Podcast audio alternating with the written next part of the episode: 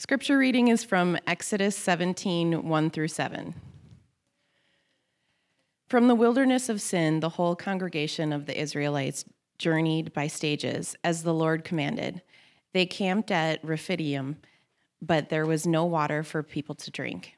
The people quarreled with Moses and said, Give us water to drink. Moses said to them, Why do you quarrel with me? Why do you test the Lord? But the people thirsted there for water, and the people complained against Moses and said, Why did you bring us out of Egypt to kill us and our children and livestock with thirst? So Moses cried out to the Lord, What shall I do with his people? They are almost ready to stone me. The Lord said to Moses, Go on ahead of the people and take some of the elders of Israel with you. Take in your hand the staff with which you struck the Nile and go.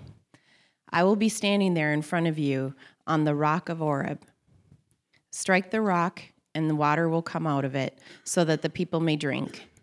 Moses did so in sight of the elders of Israel. He called the place Massah and Meribah, because the Israelites quarreled and tested the Lord, saying, Is the Lord among us or not? The word of the Lord. Molly.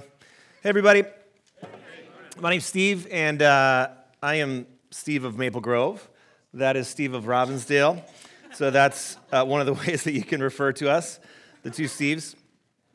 And uh, we're going to start, we're going to do something a little different. Uh, you're going to title this sermon, okay? So uh, as you heard that text, one of the things I love to do as I read a passage of scripture is I, I try to say, okay, like, what question is it trying to address? And so I, I, I phrase it to say, like, what does it mean to blank? Right? So let's, so look at the text again. Or maybe if you've been marinating in it, like good Lutherans maybe or Covenanters do throughout the week, uh, what would you title this story? What does it mean to blank? What does it mean to murmur? Nice. I like that a lot. Other ideas? What does it mean to strike the rock? Yes. Love it. Other ideas? What does it mean to test the Lord? That's really good too. How are we going to pick? I didn't really think about that one. Um, what are other ideas? What does it mean to doubt? What does it mean to be thirsty? What does it mean to know God is there? Love that. Is the Lord among us? Nice, Shannon. I mean, that might win. I mean, she got it right from verse 7, to be, to be honest, which is not a bad idea when you're trying to figure out what the text is addressing to find it in the text. You know, it's revolutionary. Uh, what does it mean to test God? What does it mean uh, to find God in the place that you didn't think God was there? What does it mean? Um, what does it mean that God is really among us? I think it's tempting to believe that God is among us when our prayers are being answered and when things are going the right way, like when there's water available. God is with us because water's there. And when there's no water and you're wandering in the wilderness, like you do, you tend to believe that God is not with you. And I think the text, this text, this story, is trying to get at that in a number of really juicy and interesting ways. So we're going to get there. But before we get there, we're in the third week of Lent. So here's, a, here's our first all play question. And by the way, there's going to be a lot of all play questions today. So uh, get used to it. How is Lent going for you? How are you experiencing Lent? Remember, Lent is the season of returning to God with all of your heart and being humbled in that turning. It's the time to recognize that we have gorged on things that don't really satisfy and it's the time to create new space for God to satisfy you in new ways. So, how is Lent going? People of Genesis. Bumpy. Thanks, Deb. That's awesome. Oh, bumpy. What do you mean by bumpy? I love that. Um, ups and downs. Like Yep. Feeling connected, disconnected from it. Yeah. Awesome. Thanks, Deb. Who else wants to dive in? Some of you are like, oh, it's Lent. Whoops. it's seven weeks, man. You, you know, you're not even halfway. You can still dive in. All right, Becky. Sorry, kids. Um, no, I mean, I, I, although I don't know if I have said that from the stage, Becky, but, um, uh, but it does. For me, it does. Say more. the, the things I want to do are right there in front of me. And the things that I'm asking to walk in a new way are also right in front of me. And I am finding my will tested over and over again. Whew, everybody hear that? It's like the things are all right there. The things I want to do, the things, um, and they're all there. And, and but do you choose those things? Do you not choose those things? Uh, maybe one more. How's Lent going? Eye opening. Who said that? Wade. Why? the things that I decided I had too much of, Yeah. I've been pulling away. Yep. I realize if I go back into that space, that it's, they really aren't satisfying. I find, I find it less and less satisfying. Hmm. So Lent is working for at least one of us. I call that a win.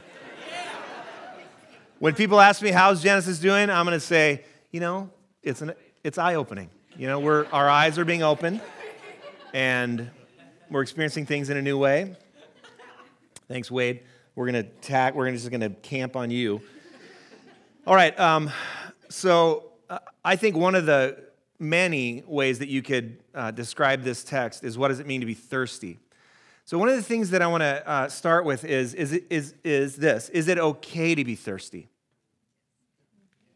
Or do we have to always be satisfied? Is it okay to be thirsty? Okay, I'm seeing a lot of nods. Is it even maybe necessary to be thirsty? All right. So let's go. They camped at Rephidim, which means rest, but there was no water. So here's an all play question Why would you camp at a place where there's no water?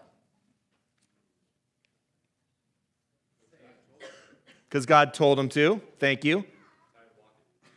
Tired of walking. Thank you. Desperation. What else? It's safe.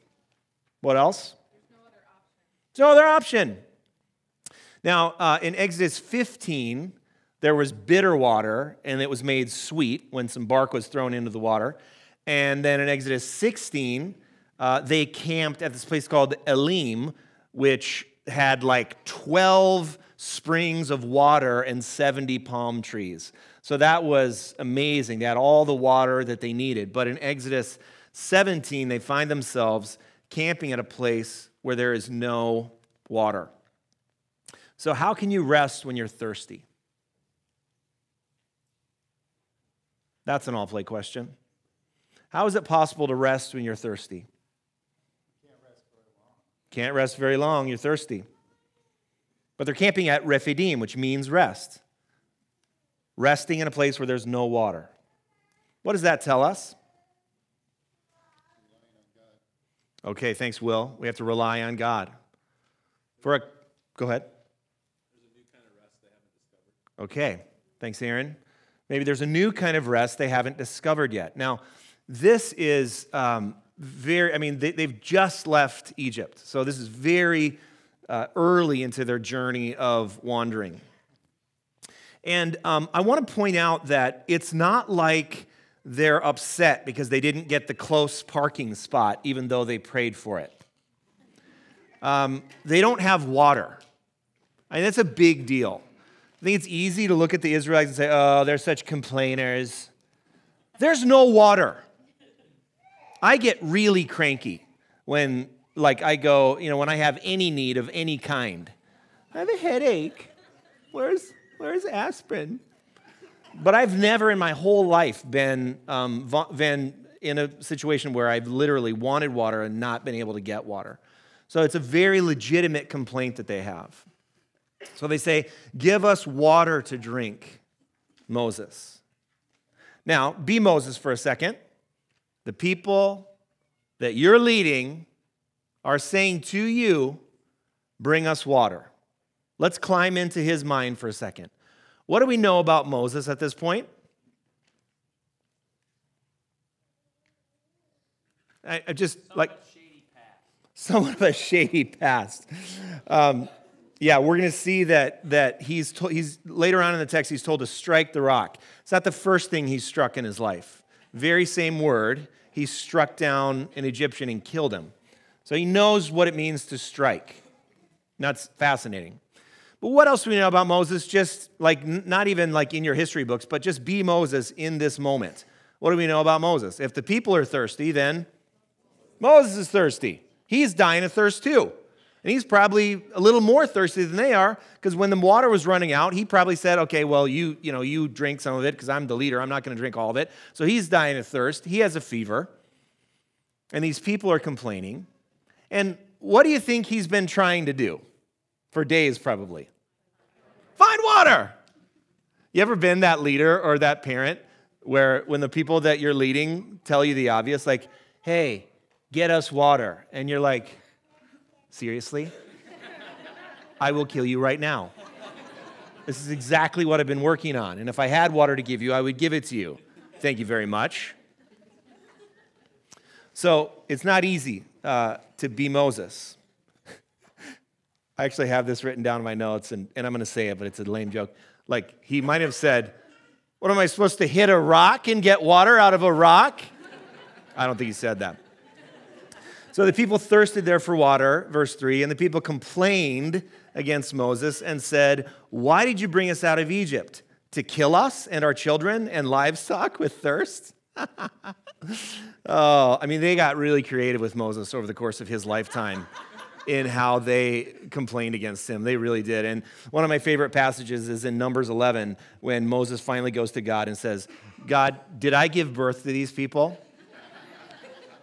Am I supposed to carry them on my back for the rest of the journey? And if so, God, if you love me, this is actually in the text, if you love me, kill me now. That's actually what he says. Why did you bring us out of Egypt? To kill us and our children and livestock with thirst. So that's a pretty good question. Let's make it into an all play. Why did God deliver them out of Egypt? Why did God deliver them from Egypt? All right, Fred. What was the plan? Um, they, well, they were his chosen people, so through him, or through them, that he was going to save everyone. Yes. He had a plan for those people. He was going to save the world through them and bless the world through them. So these were very, very precious people to him, to God. Certainly didn't lead them out of Egypt to kill them and their kids and their livestock in the desert, but it certainly didn't feel like God cared very much at that point, did it? You ever been in those moments where you sort of, in some distant part of your past, remember God being faithful? but in this particular circumstance, God feels very absent and like God doesn't care. And maybe God has led you out of something, but right now, all you feel is absence and all you feel is thirst. You ever been there? So that's all part of the story of God, you guys. You, you, you can't, like, the story. I, I, I read this Facebook post this morning. Uh, what I was doing on Facebook on Sunday morning, I don't know. But it was this God has a plan for you to succeed every day. And I thought, what kind of God are you following? Because that's not the God that to succeed every day. What do you learn from success? Thank you, Richard Rohr. Nothing. I mean, it feels good. One more year. Joe has one more year to learn to, to where success is really beneficial. And then Richard Rohr says, You don't learn anything from success after the age of 30. What's it like to be free after a long time of, cap- of captivity? It's disorienting. What else? It does. And it Egypt, P.S., thank you, Jenny, was the place that people were breaking into because it was the most resourced place on planet Earth. Plenty of water with the Nile, plenty of food, even for slaves. Uh, and they got used to you know, at least getting fed and at least having enough water to drink. So I think when you are in captivity for a while, you forget that you have agency. You forget that you actually can put things into motion and can stop things that are in motion. So, verse 4 Moses cried out to the Lord, What shall I do with this people? Not my people, this people. And I think this really should be translated, Your people, God. What should I do with your people? They're almost ready to stone me. So it's interesting. What doesn't Moses ask God for? Say it again. I heard water, I heard protection. Yeah, doesn't it? Which I love. Now, in like if you were making this story up, Moses would look very leaderly, and Moses would say, Now, Lord, lead me to the water. I will follow anywhere you lead me, and I want to go to the water now. So lead me, Lord. There might even be a poem, you know, or a song. right? Did you say dance? someday. That day is not today. Um, he doesn't ask the Lord for water. It's, I love that because it's the kind of prayer I would pray. I'd be like, Lord, I, what, what are we supposed to do? And um, he says, they're almost ready to stone me. And then I find it interesting that that's where the water eventually comes from a stone. I just find that fascinating. It's almost like, is that funny? Like, is God trying to make a little, okay. Um, it's, it's fascinating. So, verse 5 the Lord said to Moses, Go on ahead of the people, take some of the elders of Israel with you, take in your hand the staff with which you struck the Nile and turn it into blood for the plague, and go. And I'll be standing there in front of you on the rock at Horeb. Strike the rock, and water will come out of it, so that people may drink. And Moses did so in the sight of the elders of Israel. Who isn't there when Moses strikes the rock? The people. They, and we don't even read that they drank water. We assume they drank water. But when they show up, whenever that is, they see water flowing out of a rock. Now, if you're Moses, what are you thinking? Remember, the elders saw you praying with all your faithfulness, striking the rock, exactly what God said to you. They saw water flow out of a rock. Then the people showed up, the people who were complaining against you that you don't know what you're doing. What are you thinking when the people show up and start drinking that water? Yes! I would totally be like, God, um, I could use a little credibility right here, right now. I mean, these people hate me. It would really help my cause if they knew that I made the water come out of the rock. Right? But then what would be the next thing that God might say to that? You made the water come out of the rock. but I think there's a, there's a temptation for Moses to think that he did. I mean, I struck the rock. I followed God. I mean, it was crazy. God said I would be standing there in front of Horeb. I mean, what does God look like? How, would, how am I going to recognize you, God? Are you the one with the white beard? So, Moses goes, strikes the rock. And I think it's very fascinating that early on in his journey, um, I don't know if God made it so that the rock was struck, like so that the people couldn't see it, because he wanted to teach Moses some humility. But I, I, I would buy that. I would buy that. Because um, that's what I need, and that's what you need. And it's interesting that um, Moses strikes the Egyptian, Moses strikes the rock, Moses strikes the Nile. So we're seeing good things happening out of when Moses strikes things, and we're seeing bad things happen when Moses strikes things. So, as a leader, what can we learn from that? What's a leadership lesson that you can learn from that, from Moses?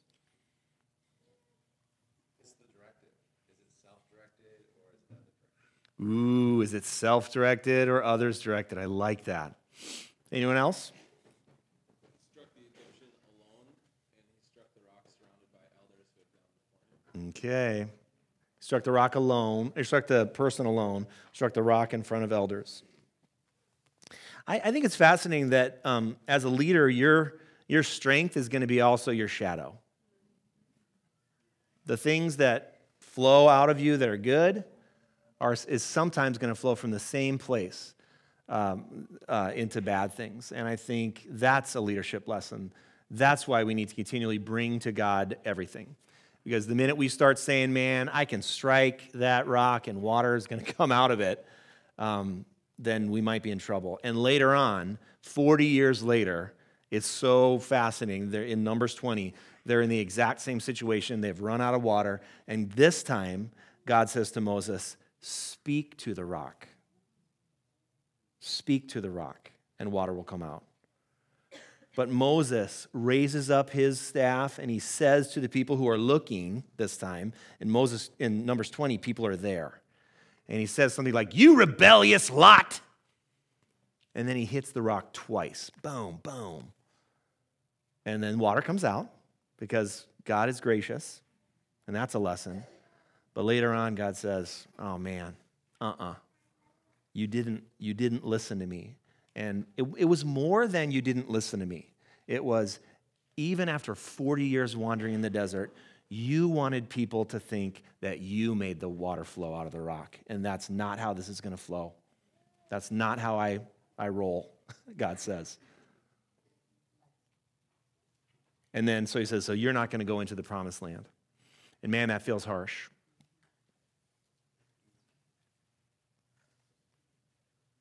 So when hard times come, whether you're the leader or the people, this is an all play. How do you know that God is with you? When there's no water. How do you know?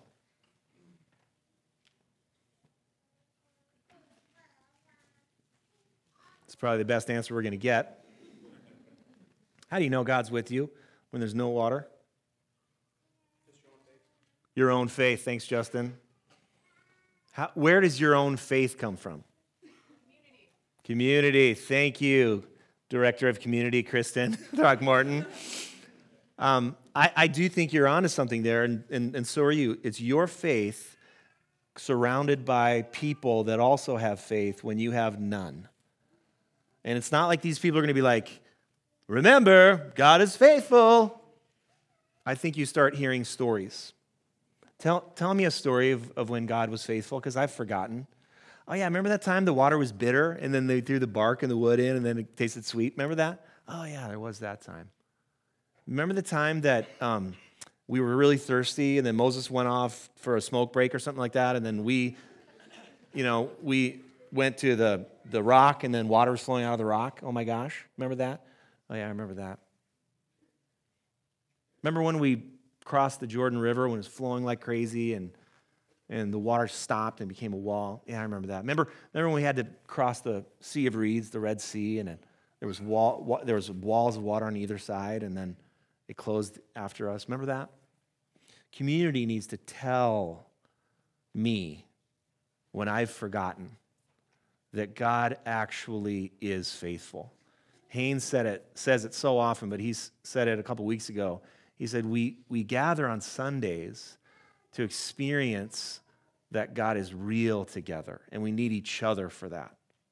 That's why, honestly, okay? So, like, podcast, great.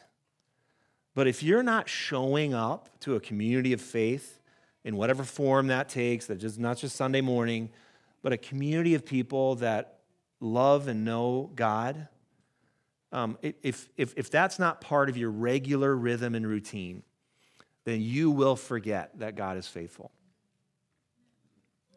You have to have community. Psalm 95 1, it's in the lectionary this week. Oh, come, let us sing to the Lord. Let us make a joyful noise to the rock of our salvation. That's a sweet connection, isn't it? To the rock that the water came out of from Exodus 17 and Numbers 20. Romans 5, 1 through 5. This is a set of also in the lectionary this week. Therefore, since we are justified by faith, we have peace with God through our Lord Jesus Christ, through whom we have obtained access to this grace in which we stand. And we boast in our hope of sharing in the glory of God. But here's, here's where it gets juicy. And not only that, we don't boast in the hope of sharing the glory of our God. We boast in our sufferings too, in, our, in the times that we're thirsty, knowing that suffering produces endurance. Do we like suffering? No. Do you have to like suffering? No. Nobody likes suffering. But it does produce something. It produces endurance in you, and endurance produces character, and character produces hope. And hope doesn't disappoint us. Amen? Because God's love has been poured into our hearts like water through the Holy Spirit that's been given to us. That water that's flowing out of the rock has never stopped flowing. And it's flowing into you and into me. The gospel this week, John 4, it's the great story of the woman at the well. Jesus shows up to the Samaritan woman and he sort of says, Hey, I'm thirsty. That's great. Even Jesus was thirsty. And um, the woman said to him, uh, Sir, you have no bucket. The well is deep. Where do you get that living water? Because Jesus talked about having living water. And then she asks, Are you greater than our ancestor Jacob, who gave us this well? And with his sons and flocks drank from it. And Jesus said to her, Everyone who drinks of this water, even this water, even the water of Jacob, our, our forefather, everyone who drinks of this water will be thirsty again. But those who drink of the water that I will give them will never be thirsty. The water that I will give will become in them a spring of water gushing up to eternal life. So all of a sudden, now we're the rock. And when we get struck, what comes out? When we get struck, what comes out? Yes. And that's why we can hope. And that's why we know that God is with us at all times. And that's why we know that God is among us, even in times of deep suffering. That when we are struck, when we are struck, what comes out is living water. So, the community of faith, which is what we are, and during Lent especially, our journey is Lord, fill me up, right? I am thirsty. You name your thirst. You ask for God to fill you up so that when you're struck, living water will come out.